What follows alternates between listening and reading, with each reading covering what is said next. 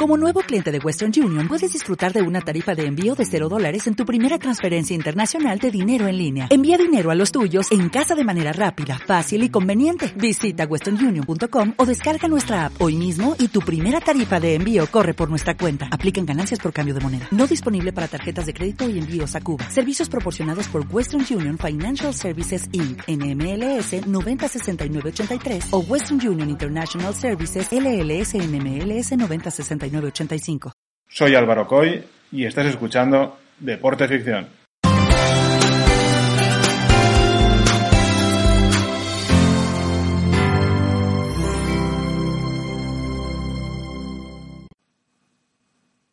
Londres, Juegos Olímpicos de 1908. Gran Bretaña se benefició de la erupción del volcán Vesubio el 7 de abril de 1906, por la que Italia tuvo que renunciar a organizar los Juegos en Roma. Los británicos llenaron esta cuarta edición olímpica de jueces y árbitros ingleses y construyeron el White City, con capacidad para 80.000 espectadores. Vamos a centrarnos en el maratón. El italiano Dorando Pietri lidera la prueba. La afición local está volcada con su sacrificio. A 100 metros de la meta empieza a tropezar repetidas veces. ¿Abandonará? ¿Le remontará a John Hayes, odiado en las islas por ser estadounidense? Allí estaba, Sir Arthur Conan Doyle, como periodista y junto a un árbitro local ayudó a Pietri, que aceptó su ayuda, a recorrer los últimos metros. Tras tres horas de carrera, entró como campeón apoyado en ellos. Estados Unidos elevó una queja. Las normas evidentemente descalificaron al italiano, pero ya había nacido un ídolo.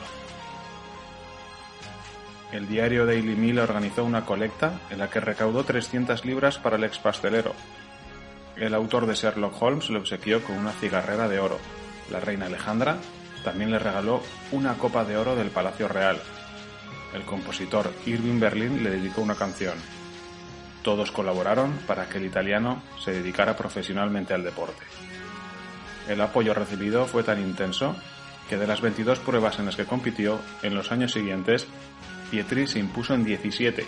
Una de las más reconocidas fue la del Madison Square Garden, de Nueva York, en la que venció legalmente a John Hayes. Pero retrocedamos. Conan Doyle, de periodista. ¿Qué hubiera pasado si hubiera decidido ser periodista deportivo? Recordemos que practicó cricket, rugby, fútbol o golf. Arthur no hubiera estudiado medicina. No hubiera escrito toda su vasta bibliografía y, por tanto, no hubiera existido Sherlock Holmes. ¿Qué habría sido de nosotros sin el detective más famoso? Los Vengadores no tendrían a dos Sherlocks como Cumberbatch y Downey Jr. No tendríamos el manga y el anime de Detective Conan. Y el español Jesús Delgado Lorenzo no hubiera sacado su informe policial en el que Doyle figura como sospechoso de ser el verdadero Jack el Destripador. ¿Qué escritor habría sido amigo de Houdini? Rudyard Kipling, a quien el escocés dio una clase de golf. ¿Os imagináis a Houdini y Kipling hablando de espiritismo? ¿Tendríamos el libro de la selva hoy? ¿Hubiera entonces pronunciado el también Sir su discurso Una isla indefensa, advirtiendo del peligro de la Alemania nazi sobre Gran Bretaña? Pero Kipling no era el único amigo de Doyle. Uno de sus mejores amigos fue James Barry, el creador de Peter Pan, con quien jugaba cricket, o Robert Louis Stevenson. ¿Os imagináis si hubiera arrastrado al mundo del periodismo deportivo al creador de la Isla del Tesoro? Ni el capitán Flint ni el capitán Garfio formarían parte de la cultura popular. Actores que nunca hubieran trabajado en estos papeles, Orson Welles, Charlton Heston, Christian Bale o Christopher Lee, niños que nunca hubieran conocido nunca jamás, ni visto a los teleñecos en la Isla del Tesoro. Además, en el videojuego de Curse of Monkey Island, nunca hubieran cantado 15 hombres sobre el cofre. ¿Qué sería de nosotros sin esta canción histórica?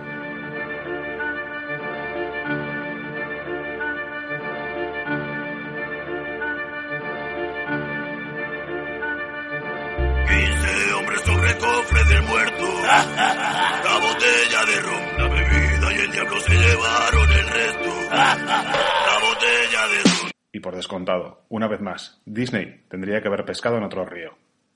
Holmes no sería el acrónimo del sistema informático utilizado por la policía británica para llevar a cabo investigaciones sobre asesinatos, estafas o personas desaparecidas.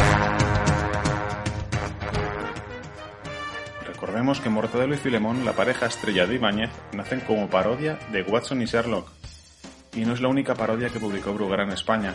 Tenemos también a Sir Timoteo, las historias de humor de Raff, el gran Joan Raffart, ubicadas en Belloza Village, pueblo que inventa en las proximidades de Londres. Tim es acompañado de su mayordomo Patson en cada caso.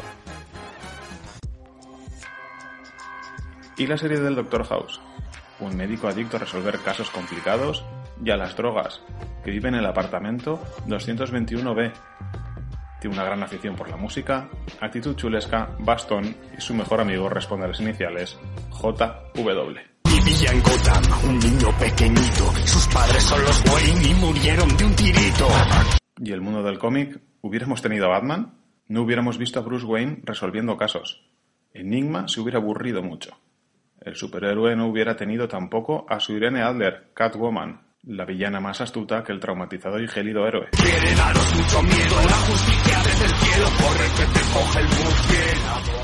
Pero no es la única criminal influenciada por Doyle.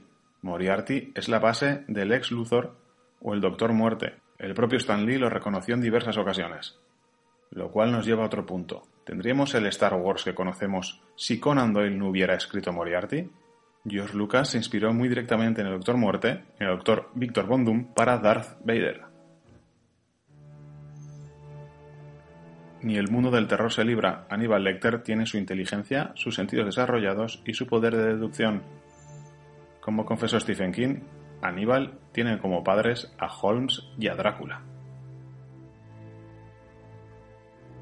Quentin Tarantino también usó la figura de Holmes para empezar a construir al inteligente y narcisista coronel Hans Landa, tan maravillosamente interpretado por Christoph Waltz. Como Aníbal, la visión de un zapato será suficiente para sacar a relucir su poder de deducción.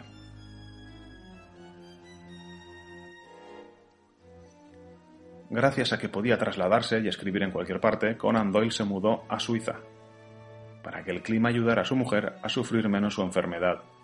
Si hubiera tenido que cubrir eventos deportivos, nunca hubiera podido instalarse allí y escribir sobre esquí alpino en la revista The Strand, lo que ayudó al deporte a despuntar. Irónico que a pesar de todo acabara promoviendo y ayudando tanto al deporte aún así. Pasó lo mismo con el automovilismo. Gracias al dinero que le reportaba la escritura, se compró uno de los primeros coches de Gran Bretaña y en 1911 participó con su mujer en un rally de Hamburgo a Londres. Esto le convirtió en un abanderado del automovilismo y lo fomentó. En esta carrera se enteró de la inminente guerra entre la triple entente Reino Unido, Francia y Rusia y las potencias centrales, el Imperio Alemán, el Austrohúngaro e Italia, y le hizo escribir y advertir sobre esto. Nos hubiéramos perdido mucho más que Sherlock Holmes, ya que él mismo odiaba que su detective eclipsara sus tantas otras obras. Tal vez, escribiendo solo sobre deportes, le hubiera ido mejor en sus dos intentos en las elecciones parlamentarias.